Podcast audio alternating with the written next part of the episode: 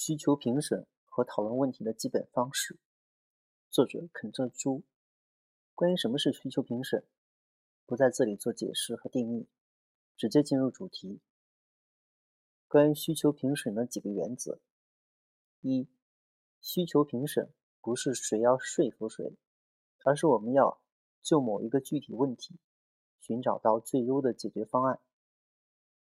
我们有很多 PM 总是会抱着我要说服研发的态度来做需求评审，所以整个需求评审的基本氛围就是辩论，是相互寻找极端情况，支撑自己的观点，试图让对方让步，这是非常错误的开局。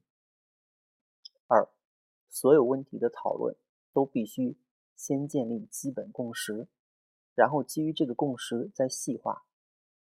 什么是基本共识呢？就是我们首先要把双方调整到一个频道上来，不要在不同的频道上相互努力，那没有意义。比如，我们要先定义清楚什么是激活用户，什么是注册用户。比如，我用到的这个名词指代的是什么？诸如此类的基础性的小问题。三，先不要在僵持不下的观点上浪费时间，先求同后攻异，在已经形成基本共识的基础上，如果一个小问题有分歧，且一时半会讨论不清楚，那就先放下，继续讨论其他的，等其他的解决了，再回来解决这个差异点上的问题。关于需求评审的推进步步骤，一。先说我们这次需求的目的和目标，简单的说，就是先讲明白我们要做什么，为什么要这么做。就像演讲的时候，先讲一个能够引起观众兴趣的故事或者观点，然后再提出一个在这个美好的故事中需要解决的难题。这个问题是产品经理经常会忽略的。但也恰恰是需求评审中最最重要的，它的重要性甚至超过了后面所有的步骤。我看过太多的产品经理在需求评审的时候，上来就打开画好的原型图，开始讲功能、讲流程，这是完全错误的。一定要花时间先讲为什么要做这个，要达到什么样的目标，并且一定要在这个目标上。达成一致意见，就像我之前所说的，设计师先别急着打开设计软件。产品经理在需求评审之前，请别着急讲功能点和流程，这非常重要。二，在目标和目的达成一致的基础上，再说你准备怎么做。在谈怎么做的时候。我们是默认大家，我们默认是大家已经达成了一致的。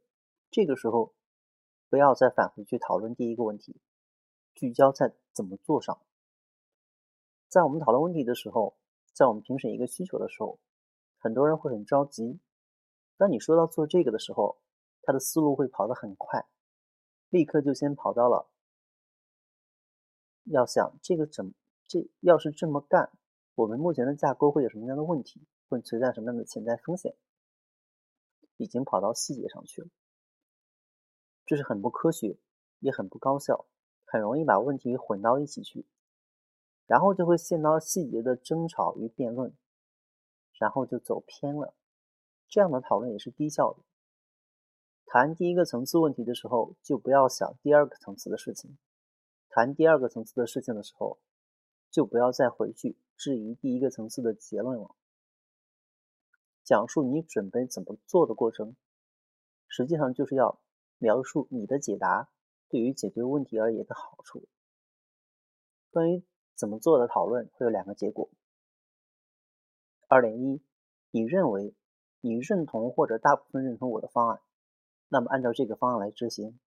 其中有一些不太认同的，我们坐下来讨论，看是否有更好的方案来做。二点二，你不认同我的方案，那么我们先回到第一个问题，关于我们要做这个事情的目标和目的是否认同？如果认同目标，那就是实现方案的问题了。我们可以坐下来研究。如果不认同这个目标，那这个评审就没得玩了。